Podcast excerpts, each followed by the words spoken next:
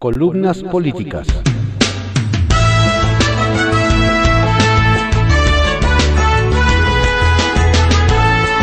Continuamos con la audiosíntesis informativa de Adriano Ojeda Román, correspondiente a hoy, martes 7 de diciembre de 2021. Demos lectura a algunas columnas políticas que se publican en periódicos de circulación nacional. Arsenal, por Francisco Garfias, que se publica en el periódico Excelsior. Días difíciles en Palacio. AMLO no vive su mejor momento.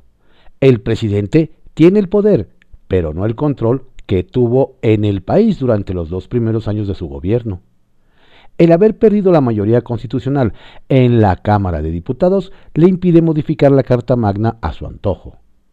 La reforma eléctrica, que considera la más importante de su sexenio, está congelada por falta de votos. La terquedad de no modificar una coma al presupuesto 2022 puso en dificultades las otras dos reformas anunciadas para el segundo trienio, electoral y Guardia Nacional. Tampoco pudo prolongar dos años el mandato del ministro presidente de la Suprema Corte de Justicia de la Nación, Arturo Saldívar, a pesar de que se involucró personalmente en el tema. Él mismo confesó que recurrió al decretazo que llama acuerdo interno por temor a que vía amparos se impide el avance de sus obras prioritarias. Tren Maya, Aeropuerto Felipe Ángeles, Dos Bocas, Transísmico. Otro mal síntoma, AMLO, fue duramente criticado en días pasados por dos antiguos compañeros de lucha. Cuauhtémoc Cárdenas y Porfirio Muñoz Ledo. El ingeniero, líder histórico de la izquierda en México, dijo en la FIL que no ve avance ni planes de gobierno en los tres años que lleva en la presidencia. Muñoz Ledo predice que la 4T se desgajará en los próximos dos años pese a la popularidad que el presidente mantiene en las encuestas. El polémico expresidente de la mesa directiva de la Cámara de Diputados estima que el socalazo del primero de diciembre no es un prodigio de popularidad, sino de organización.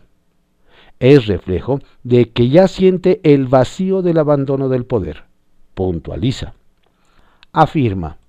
Sabe además que el nivel de concentración de poderes que existe en México no es ni heredable, ojo Sheinbaum, ni repetible, y que por fuerza de la política de la economía, de la sociedad y de las ambiciones, este régimen de concentración de poderes tenderá a desgajarse en los próximos meses, antes de que se cumplan dos años.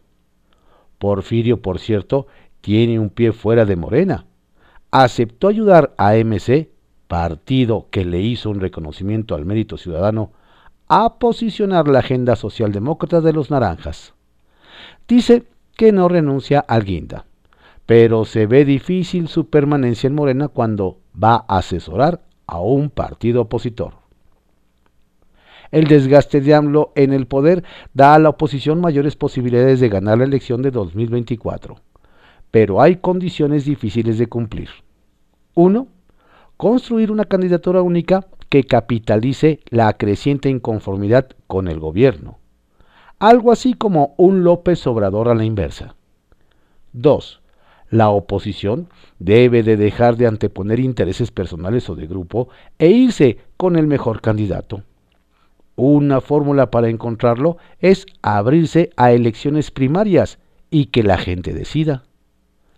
3. Elaborar una propuesta que fortalezca las instituciones amenazadas por la autocracia y que al mismo tiempo conecte con el electorado. El pleito entre el fiscal Alejandro Gersmanero y Santiago Nieto no terminó con la salida de este último de la UIF. Ayer subió al ring mediático. La nota principal del diario Reforma tituló Apuntan a Nieto por propiedades el cintillo dice, acumuló en 25 meses cuatro propiedades y un auto por valor de 40 millones de pesos. La del Universal, WIF investiga riqueza del fiscal Gersmanero. Sostiene que en un año gastó 109 millones de pesos en autos de lujo, como Mercedes-Benz y un Rolls Royce. Nieto salió a aclarar en Twitter que lo que aumentó en ese lapso no fue su patrimonio, sino sus deudas. Pidió créditos. Gertz se abstuvo de hacer comentarios. Evadió a los reporteros de la Cámara de Diputados donde acudió a comparecer ante la Junta de Coordinación Política. El PAN recibió un aviso que no puede desatender. En la elección para el Senado que se celebró este domingo, cayó al quinto lugar, debajo de todos los partidos. La competencia en Nayarit fue entre Morena y el MC. El senador azul, Damián Cepeda, recordó en Twitter que en 2017 Acción Nacional ganó Nayarit y lo gobernó hasta hace unos meses. Debemos reconocer la crisis y corregir el rumbo. Dejar de ver solo hacia adentro, escribió. El anuncio de que el gobierno le va a inyectar 3.500 millones de dólares a Pemex, que para reducir el monto de su deuda, que asciende a 115 mil millones de dólares, inquieta a los expertos. Le ponen más dinero a un barril sin fondo, estiman. La Secretaría de Hacienda, sin embargo, asegura que la transacción que se anuncia no tiene impacto en el gasto público o en el presupuesto y que México cuenta con una posición fiscal sólida y fundamentales macroeconómicas fuertes. Esto no es cierto. No hay dinero. Ya se gastaron los ahorros. Se gastaron lo de los fideicomisos. Es una verdadera tragedia, puntualizan expertos consultados que pidieron el anonimato. Capital Político, por Adrián Rueda, que se publica en el periódico Excelsior. Quiere Claudia exprimir más a los capitalinos. Se requiere ser un verdadero caradura para amenazar con multas a los habitantes de la Ciudad de México que circulen con autos emplacados en otras entidades si se les comprueba que tienen su domicilio fiscal en la capital del país. La medida propuesta por el gobierno de Claudia Sheinbaum tiene como objetivo evitar que automovilistas de la capital obtengan placas de Morelos y del Estado de México, básicamente para burlar el pago de tenencia y derechos vehiculares. El gobierno local se queja de que, mientras un buen número de capitalinos emplaca en otros estados, utiliza la infraestructura urbana de la capital, que se mantiene con recursos locales. En primer lugar, habría que ver en qué condiciones está la infraestructura local, pues cualquiera que transita por esta ciudad puede atestiguar que de tanto hoyo parece zona minada.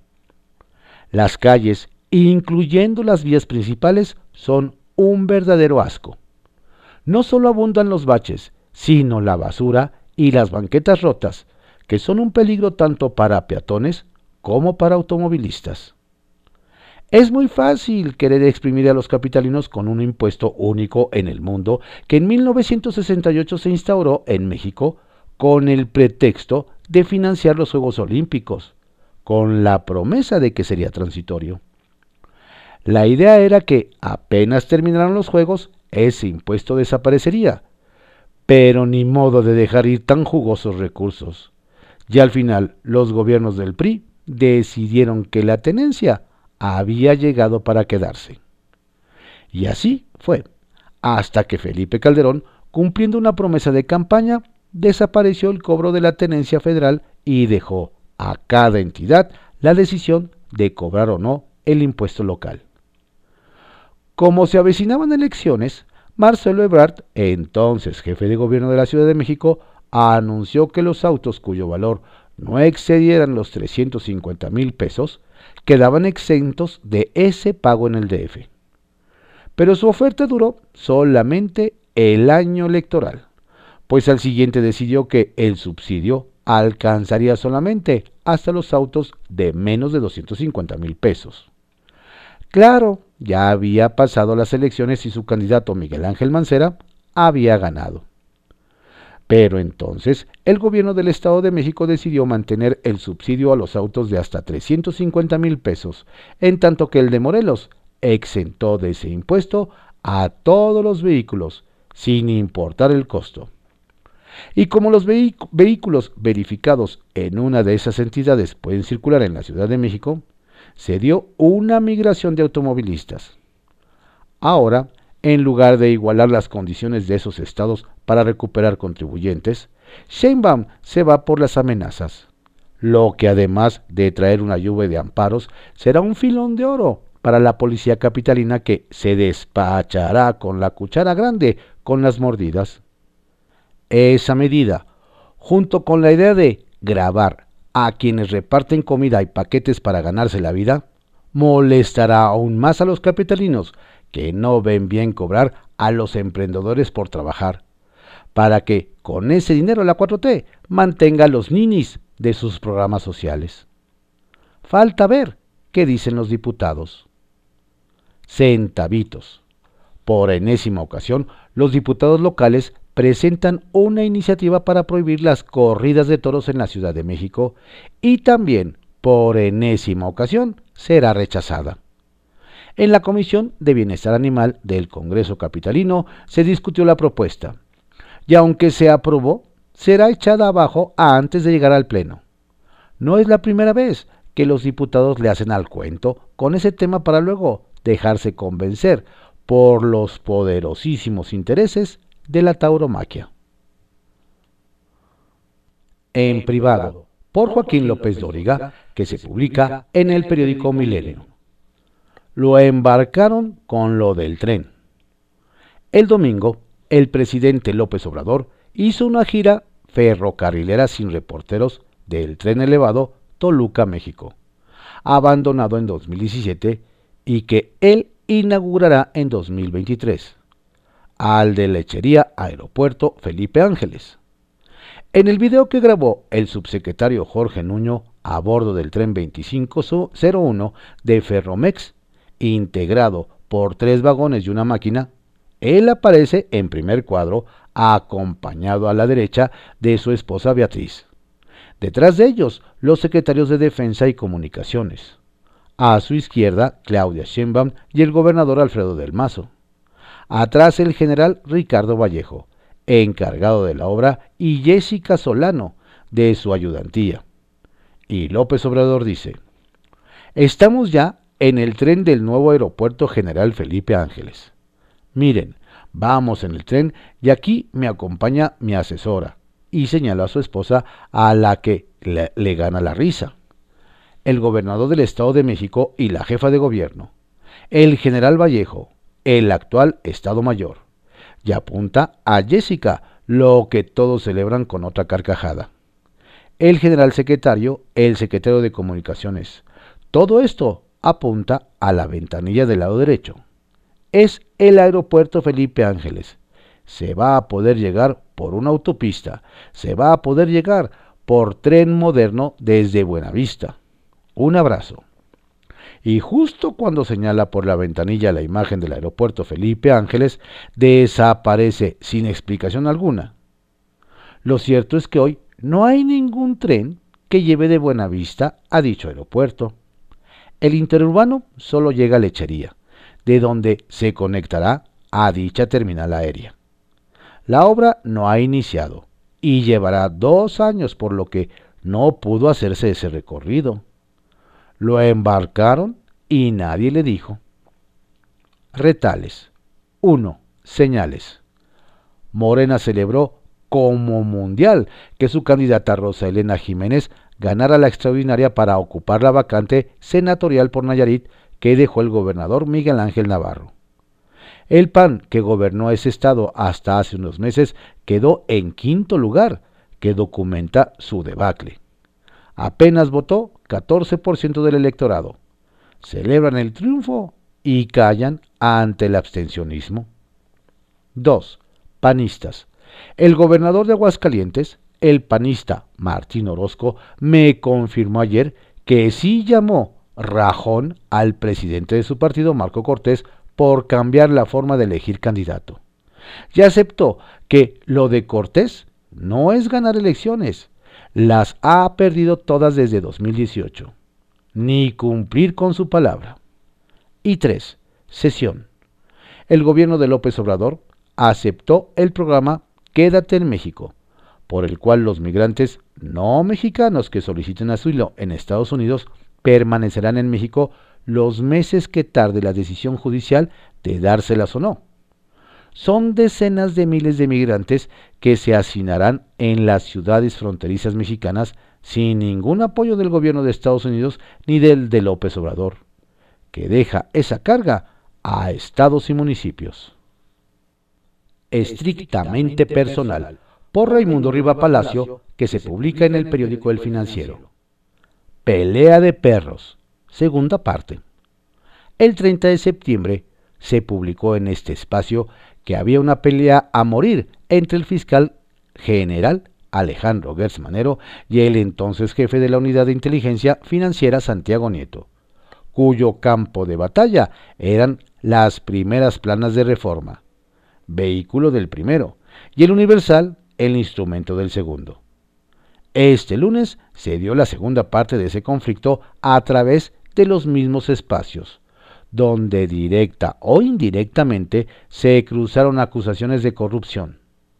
El conflicto se convirtió en un escándalo instantáneo y dejó atrapado en sus contradicciones al presidente Andrés Manuel López Obrador, quien en la mañanera solo profundizó la confusión y permitió atisbar la crisis de control que se vive en Palacio Nacional.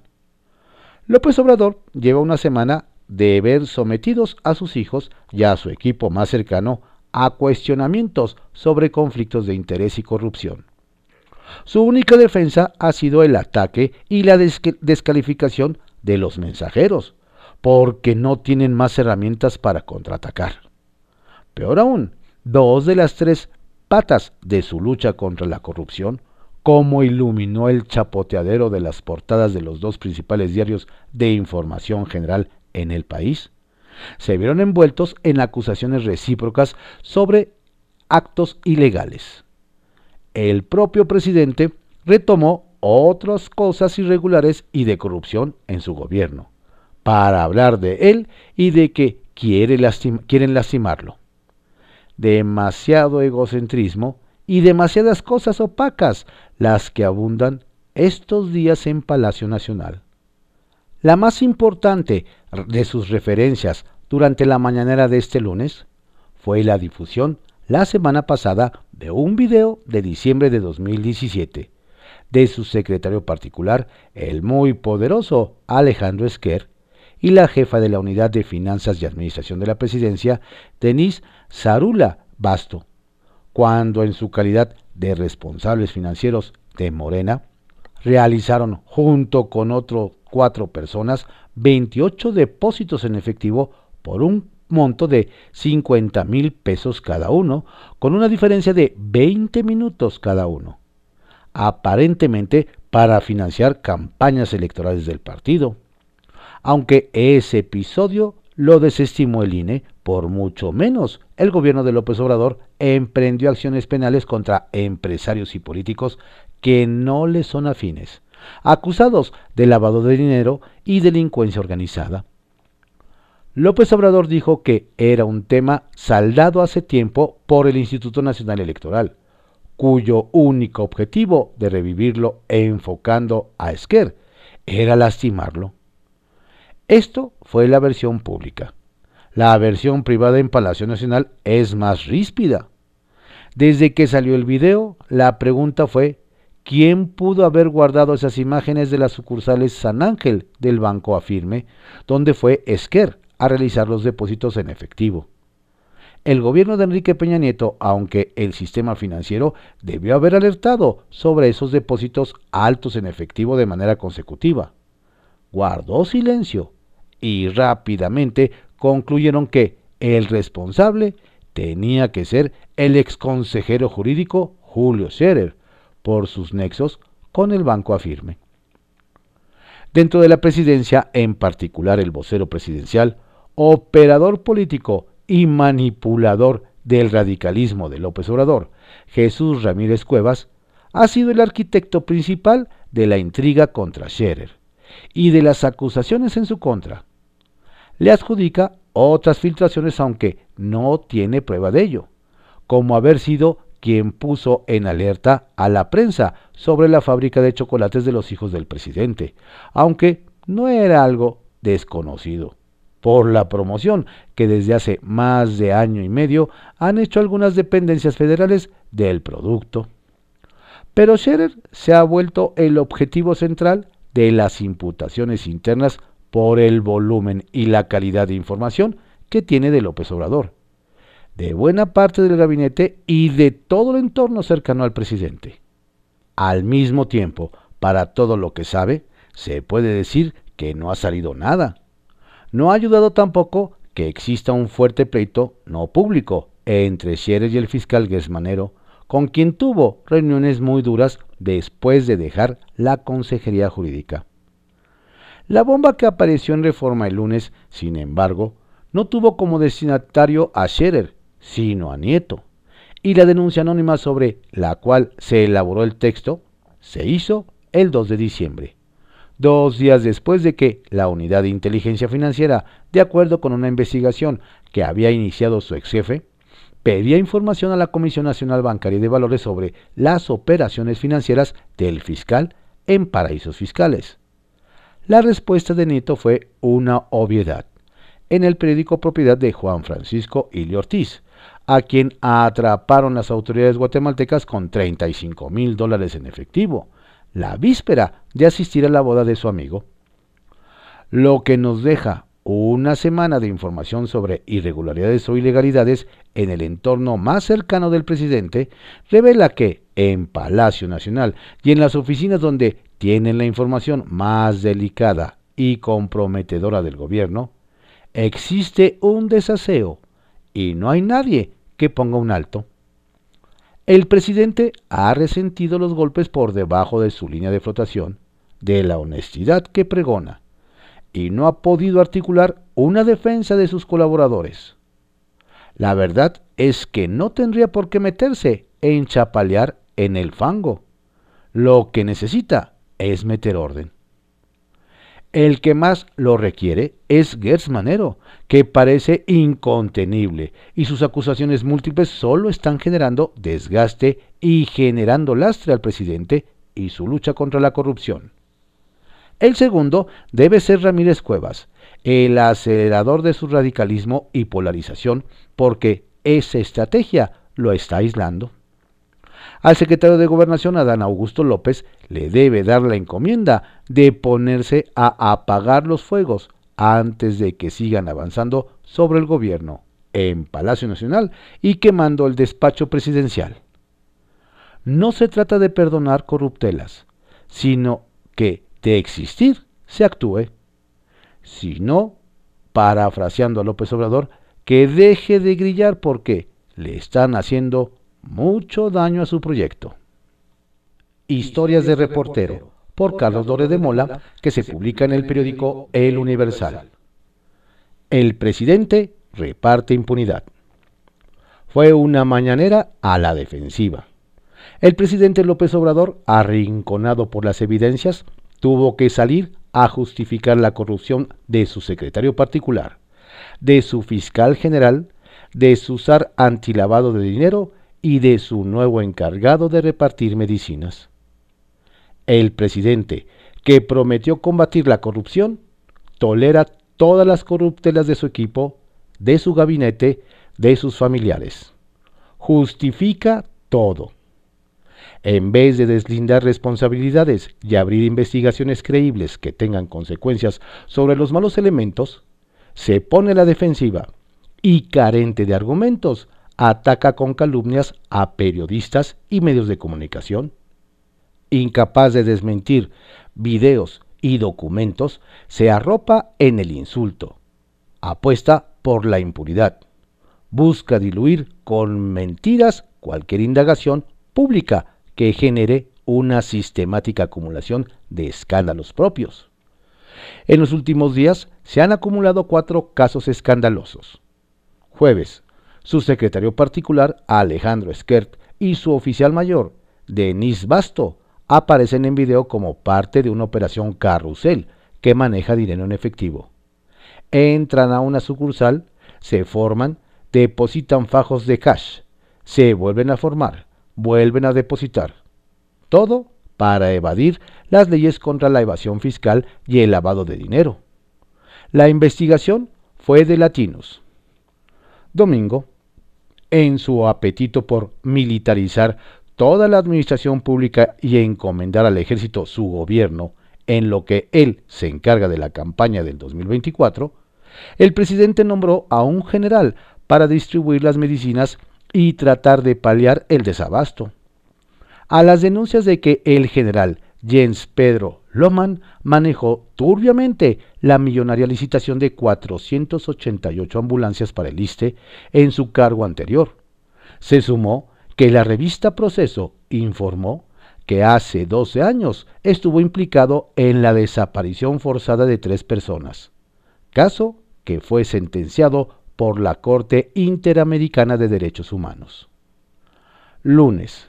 El Universal publicó en su primera plana un reportaje que desnuda operaciones irregulares del fiscal general de la República, Alejandro Gersmanero, con base en una investigación del propio gobierno, es de la Unidad de Inteligencia Financiera UIF.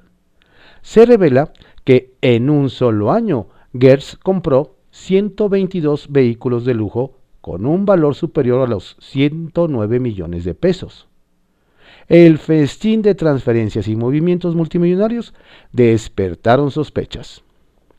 Pero así como la UIF investigó al titular de la Fiscalía General de la República, la Fiscalía General de la República investigó al titular de la UIF y de acuerdo con Reforma, encontró que con un sueldo de un millón de pesos anuales compró en tan solo dos años propiedades por más de 40 millones de pesos.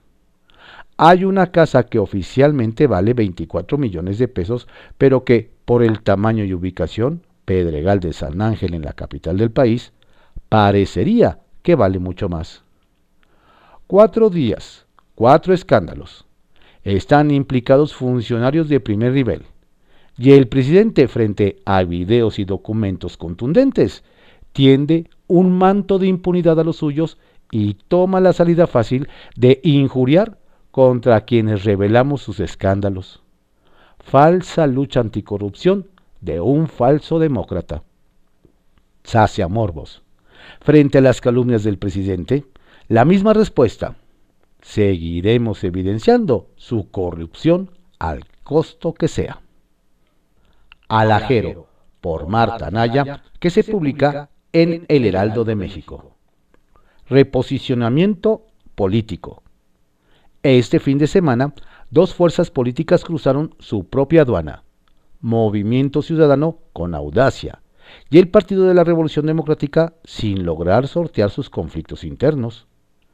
El Partido Naranja no solo presumió la presencia de su creador, Dante Delgado, como su líder nacional y estratega para las elecciones de 2024, sino al caballo negro que ya asoma como gran competidor entre los presidenciables. Luis Donaldo Colosio Riojas, actual alcalde de Monterrey y por MC. Desde su trinchera, en el marco de la Convención Nacional Democrática del partido, pintaron raya, como lo han venido haciendo en los últimos años. No se sumarán a la alianza opositora PAN-PRI-PRD. En este proyecto dijo, no creemos en las alianzas simplonas con los partidos tradicionales, pero sí creemos en la posibilidad de hacer del diálogo una oportunidad para tratar de sumar a distintas expresiones políticas que necesitamos para construir un proyecto competitivo. Es decir, están abiertos a que otros se sumen a ellos, aunque no precisamente la vieja clase política.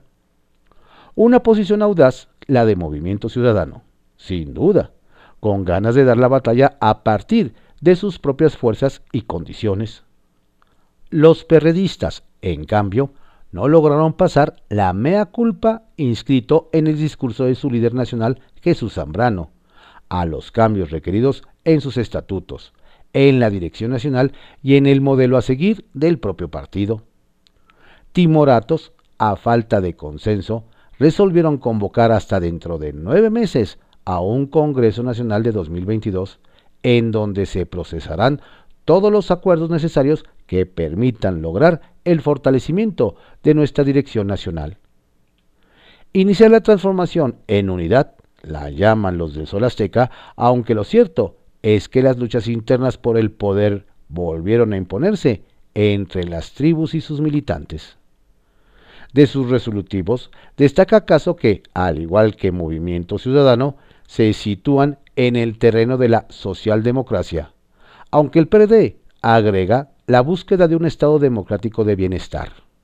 Y suman este otro paso, más simbólico que otra cosa, abandonar el Foro de Sao Paulo, en el que se congregaban desde los 90 grupos y partidos políticos de izquierda latinoamericanos, para evitar convivir con regímenes autoritarios como lo son hoy los de Nicaragua y Venezuela. Ningún cambio de fondo, pues. Gemas, obsequio de Santiago Nieto. No hay nada que esconder.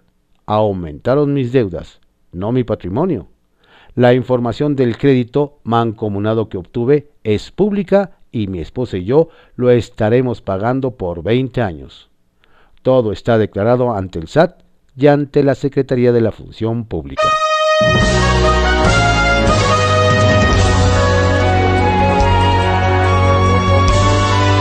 Estas fueron algunas columnas políticas que se publican en periódicos de circulación nacional en la audiosíntesis informativa de Adrián Ojeda Román, correspondiente a hoy, martes 7 de diciembre de 2021. Tenga usted un excelente día, por favor cuídese mucho, no baje la guardia, la pandemia sigue. Saludos cordiales de su servidor, Adrián Ojeda Castilla.